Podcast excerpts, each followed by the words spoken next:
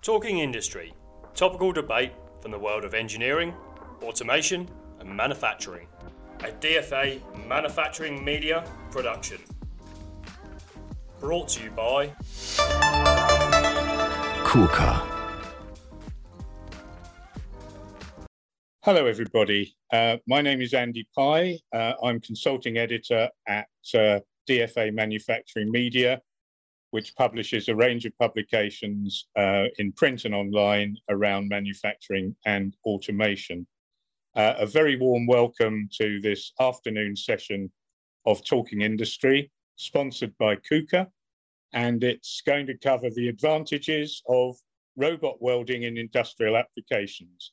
Um, we have an expert panel of five speakers who will deliver their experience, opinions, and information on how robots are shaping the future of the welding industry, uh, whilst we recognise that there is uh, an increasing skills shortage problem and an absence of welders with competent skills to meet the demands of industry.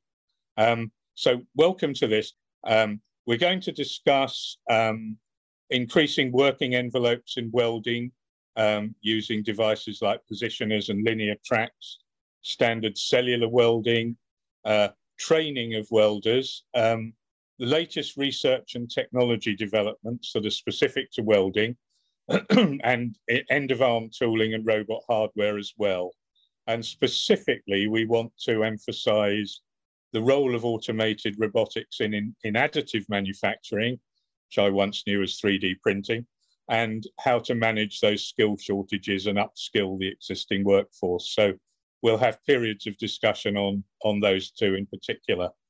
What, what I'm now going to do is introduce our speakers briefly in, re, in reverse order. Um, so uh, Robert Shaw from TWI, he's a project leader. He'll be talking on introducing intelligence into the automated welding process. Then uh, before him, we'll have Neil Woodward, who's Chief Operating Officer of WAM 3D, and he, he will focus on additive manufacturing um, and the One 3D ARC-based additive manufacturing system. So that sounds a very interesting presentation. Before him, we'll have Alan Kalki, who's Managing Director of EWM High Tech Welding, uh, and he'll look at digital approaches in innovative welding. Uh, Second in, in line will be Kevin Kolkia, who's Area Safety Manager, Arc and Laser Welding at KUKA. And he's going to present on tra tracking the major shifts in robotic welding over the last 25 years and uh, looking particularly at the emerging and disruptive technologies that are coming through. Um, but to start with, we have Redmond McDonnell, who's Chief Executive Officer of Design Pro Automation, and he's going to give us an overview of the features and business benefits of automated robot welding. Over to you, Redmond. Thanks, Andy, and nice to meet everyone. Um, so, so what Design Pro do is we're, we're a systems integrator. We, we design um, we program and we install um, robotic welding cells for our customers. The benefits of robotic welding cells are um, wide and, and vast. Obviously, the you have more consistent, higher quality welds, um, greater productivity, yields, and um, throughput. And that really enables some of our customers to be able to understand what their output is in their manufacturing um, when they are quoting for new work, when they are under um, strain with existing work, um, and really have some understand their business a bit more. Um, the, it reduces the post weld um, cleanup as well um, on the quality side because there is much less spattering and less weld wire use through efficiencies um, really of all all these leads to do is it, it tackles the um, the dirt of skilled labor um, for welders in the um, in the marketplace at the moment. You hear anecdotally of both the lack of welders, that it's not a modern, uh, a mo- more modern industry that that the, the younger um, the younger individuals and and skill sets out there are going into other going through other paths because of um, you know concerns around around health and safety. Um, but also um, then what, what's left can command a higher cost. So you do hear um, more unusual and higher um, salary basis for welder that may not have been the norm in the past. So really um, the market has been pushed towards um, automation and robotic to overcome quite a quite quite a lot of those of, of those issues. And for that to be the case um, the, the, the welders currently exist in the market need to create more output by running a number of um, of, of, of existing cells on site. So you're getting more bang for your buck. Um, yeah Andy I suppose I'm just kind of any any questions for me I suppose the interesting question is is where have these skill shortages arisen, and you know, are we going to see fewer people employed in welding, or or will there be um, uh, just different skills but the same number of people? How how do you see that playing out?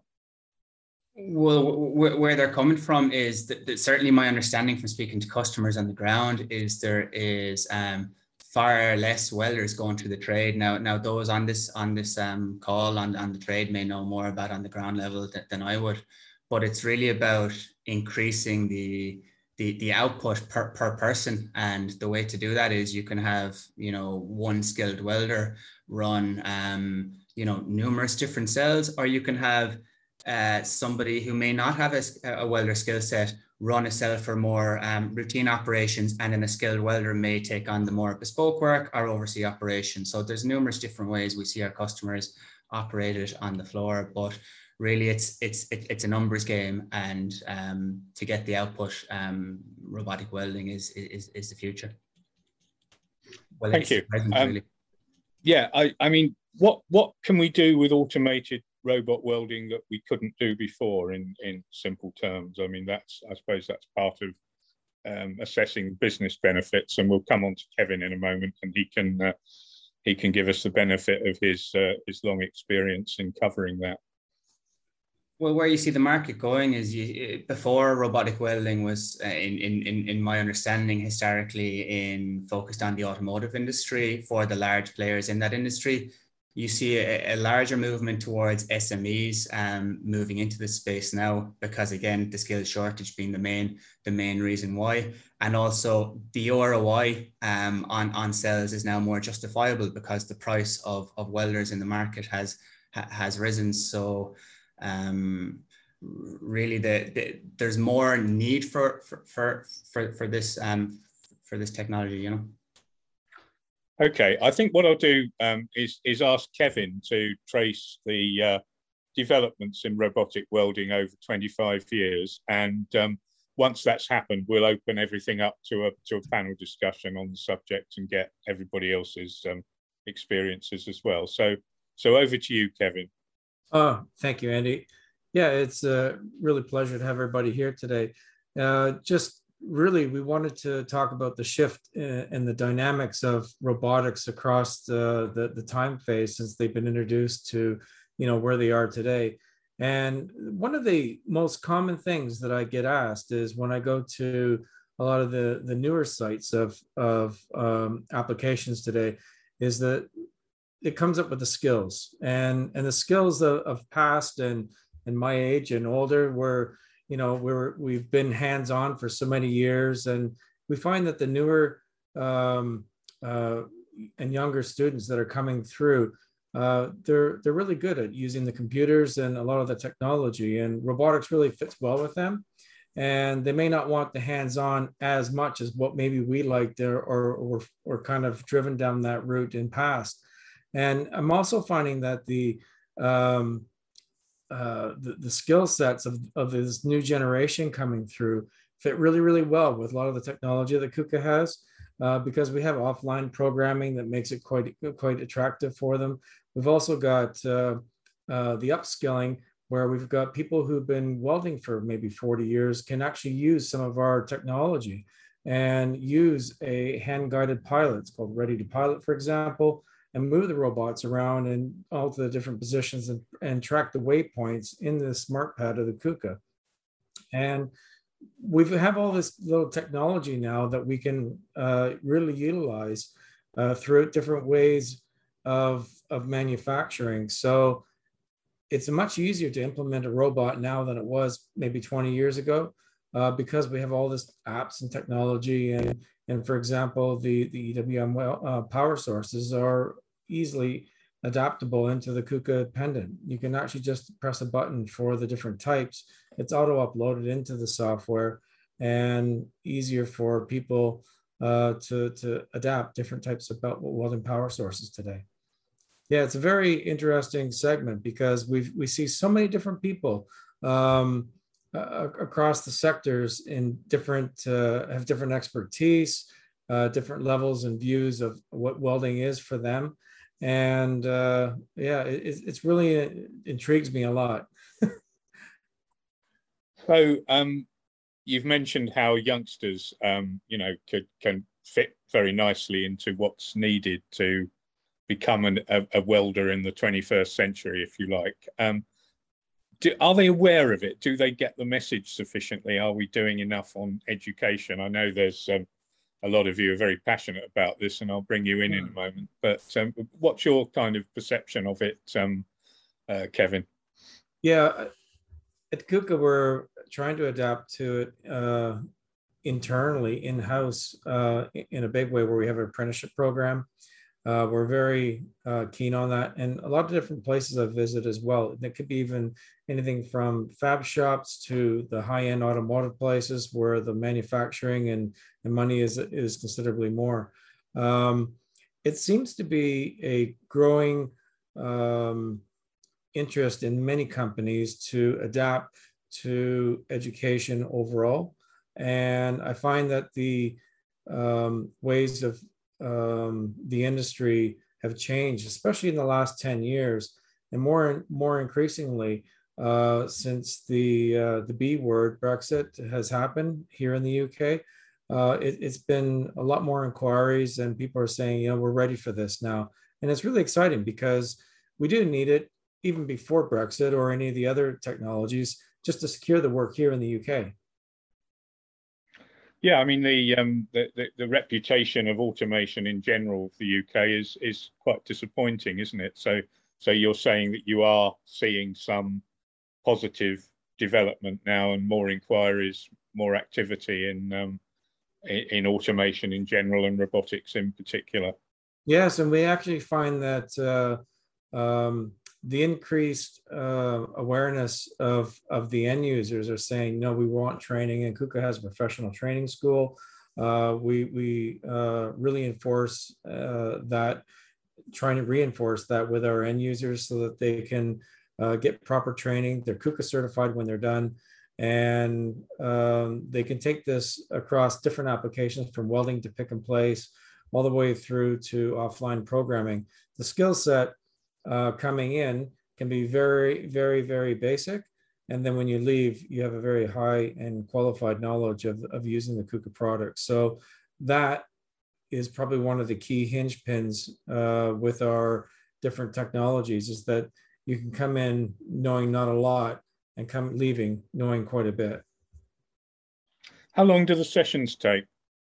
Uh, the sessions are typical days, uh, one week, five days uh, for a basic course. And then we have other uh, types of courses that are very, very specific um, to, uh, could be electrical, the mechanical repair, and, and then high-end level programming. And, and are there particular sectors where um, where you're seeing more interest than others? And can you uh, yeah. Analyze we, why that would be. A lot more in the aerospace, definitely, and uh, maybe the nuclear decommissioning. And we've also got um, uh, a lot of a lot of interest where people are coming back in and, and looking now at the additive topics. And I'm not going to steal that show from Neil and Robert. yes, we'll we'll come on to that uh, later on. That sounds really exciting. Alan, I know you're a very passionate man about um, about the skills shortage and the need for training. So um, let's get your perspective on on uh, how you see this position at the moment. This Talking Industry episode is brought to you by KUKA. Yeah, good afternoon, everybody, and yes, thanks for inviting me onto here. Um, yes, to follow on from the last two speakers regarding uh, the importance of, of encouraging young people into the industry. Yeah, from from my own background many years ago, uh, I was then a very young welder in the game, and uh, and you, you, don't see the numbers coming through now, and it's it's the I think it's the perception of the trade or of the industry as not being attractive to the you know the, the current generation. It's it, it's um, perceived as, as as a you know a very much labor intensive, um, dirty job where you know something in front of a, a computer programming or, or something like that can be you know a lot more attractive and you know IT consultants and as Kevin said, you know our the younger generation are, are much more um, uh, able with you know with computers in front of them. I you know I ask my my daughter to help me around my iPhone, etc. And uh, she's 14. You know, so it's how how we uh, how we um, encourage them back in. You know, and, and, there's various various means, and you know, linking with with um, automation and robotics as a to me should be you know part of um, training for, for in general for welders that welding has moved on from being so much you know learn learn learn the processes manual metal arc mig mag and tig because the standard processes now in in as our company ewm we we we've made the technology and the software and the processes more intelligent. It's no disrespect to the welders. It's the fact that it's had to be done because you can't get enough skilled personnel and you have to take put more of the skill in the um, in the machine to make it you know an operation to um, to instruct it how to give you the, the result. And and how, how do we get more more people in? Uh, I guess introducing what you'll see behind me here is is um, augmented reality. Just to introduce that's two images behind of virtual welding processes which we could go into into schools and colleges and let people at a much younger age have a look at you know the interest of welding and see it as a as a potential career and, and, and describing it as you know programming of, of robots of software of quality management and you know how it can be much more than just you know putting on a welding screen and, and sticking two pieces of metal together as you know how some people who are who don't know about our industry would perceive it you know? Uh, I, I gave a talk recently at a, um, a TWI dinner on the subject uh, and one of the things I, I try to challenge people with is that as, a, as an industry and the advantages and how you can make a career in this industry, uh, people aren't aware of it. And, it's like what, what I said is, is you can't be what you can't see. People don't know about the industry and about where it can take you. Then they're not going to be um, choosing that as a, as, as a career path. So I think that people who've got potential influence in the industry um, should try and at least once or twice a year go and make a presentation, introduce the advantages of, of this industry and, and where it's come in the last, you know, 20, 30 years and, and make people more aware when, when people are making choices at school, whether to choose engineering or, or, or, you know, I read so many places where there's more, there's more 13 to 14 year olds see a career as a, a, as a YouTube influencer than, than actual being an engineer or another kind of, um, you know, career. Uh, so this is what you know where, and I see that you know working with with with partners with uh, KUKA, for example, and we work with with WAM 3D. That there's there's a lot more to welding than than just what it was when I was a, a 15 year old ready to leave school uh, and choose something. So and, and I one of the points Kevin was making there about robotics, and I think uh, Redmond also is the EWM. We we make power sources, mainly manual welding, but we also make for autom automation. And uh, I've seen more inquiries come, come through us in the UK for automation, uh, robotics and mechanization in the last two years and I have in the previous 10 combined. And it's, it's the employers now and um, fabrication workshops are, are seeing uh, how, how viable it is to, to move to automation. It, it's not what it was that it was kind of pie in the sky. It's far too expensive. And, and you know, when you're throwing a welder on 40, 50K a year, you know, investing, you know, three or four times that in a robot, it does have a payback a lot shorter period now than what they thought. But you still need, you know, it's really important to have the experience and expertise from, you know, from um, trained welders and we must keep encouraging them into the industry. Lovely. Um, we, we're getting some questions coming in, but before we tackle those, um, I'm uh, I'm curious just to ask our other panelists what their views are. Um, I'm I'm going to start with Robert actually. Um, Ro Robert um, doesn't know this, but we both uh, we both spent we both did time at the uh, University of Cambridge Metallurgy and Materials Science Department. Um, when when I was there, it was in Pembroke Street, but I suspect that when you were there, it was probably on the Cavendish site because uh, things have things had moved on. I did do my physics at the Cavendish site, but it was really more of a building site then.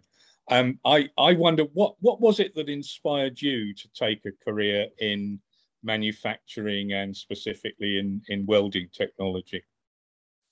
Well, to be honest with you, I fell into it, as a lot of people sometimes do. So I was, as you say, a Cambridge boy, um, did all the various sciences, and had metallurgy as one of my options essentially.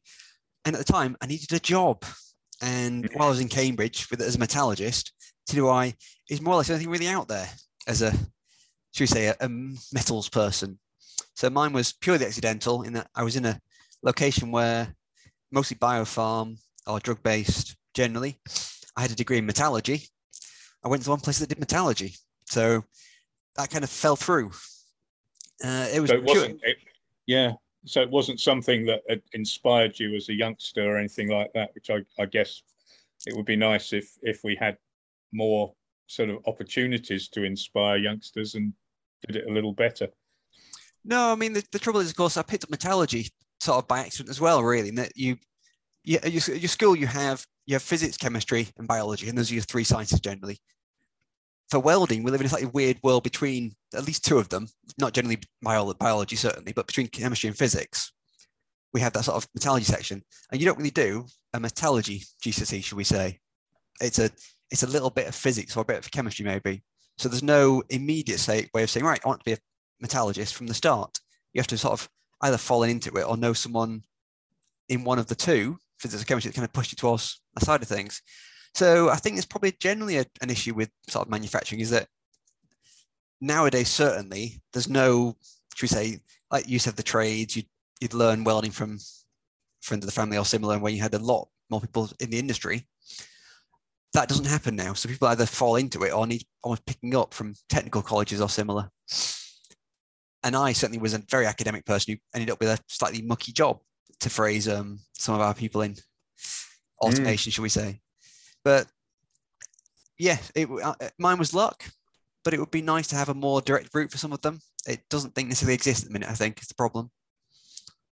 Yeah, Neil, what, what's your sort of take on this uh, this issue of skill shortages? I know we're going to talk later about additive manufacturing, but um, you know, looking more generally, where, where, where do you see us?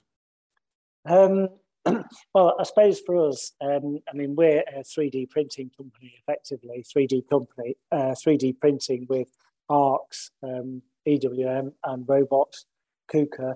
Um, but for a lot of young people, then 3D printing is quite um, an understandable concept, is very easily relatable. If you say 3D printing, then they're straight on it. Um, whereas if you talk about welding, um, it's maybe a, a different mindset. Um, so yeah, so so for us, it's maybe an age, uh, not not necessarily an age thing, but a, a technology thing. Just I mean, there's a lot there's a lot of 3D printing around, so it's just massive market, obviously. Yeah. Um, we we've got a, a, question. Actually, it was directed at Alan, but but um, I'm I'm going to throw it wider, um, and it's about a, a ten year experience gap. Um, how, how much impact do you feel a lack of experience in the new generation of welders coming through has? And can that be compensated through training? Well, uh, Kevin's touched on it. Redmond, what, what would your view be on that? Well, for, for robotic welding, we actually give give give training to our, our customers in Design Pro, and all the feedback we have is that there is a, a big difference between training a, wel- a manual welder and training a, a robotic welder. Of course, you need to have the base welding experience, but you can get trained up very quickly on robotic welding. We do one week crash courses for customers. We do up to kind of an eight week program. And then you have your base level of knowledge. Really, your experience after that is far less than 10 years to become a very proficient um, robotic welder. Actually, you're moving into the software software realm then when you're you're starting to understand, well, how, how do I understand the simulation software? How do I program this for different recipes?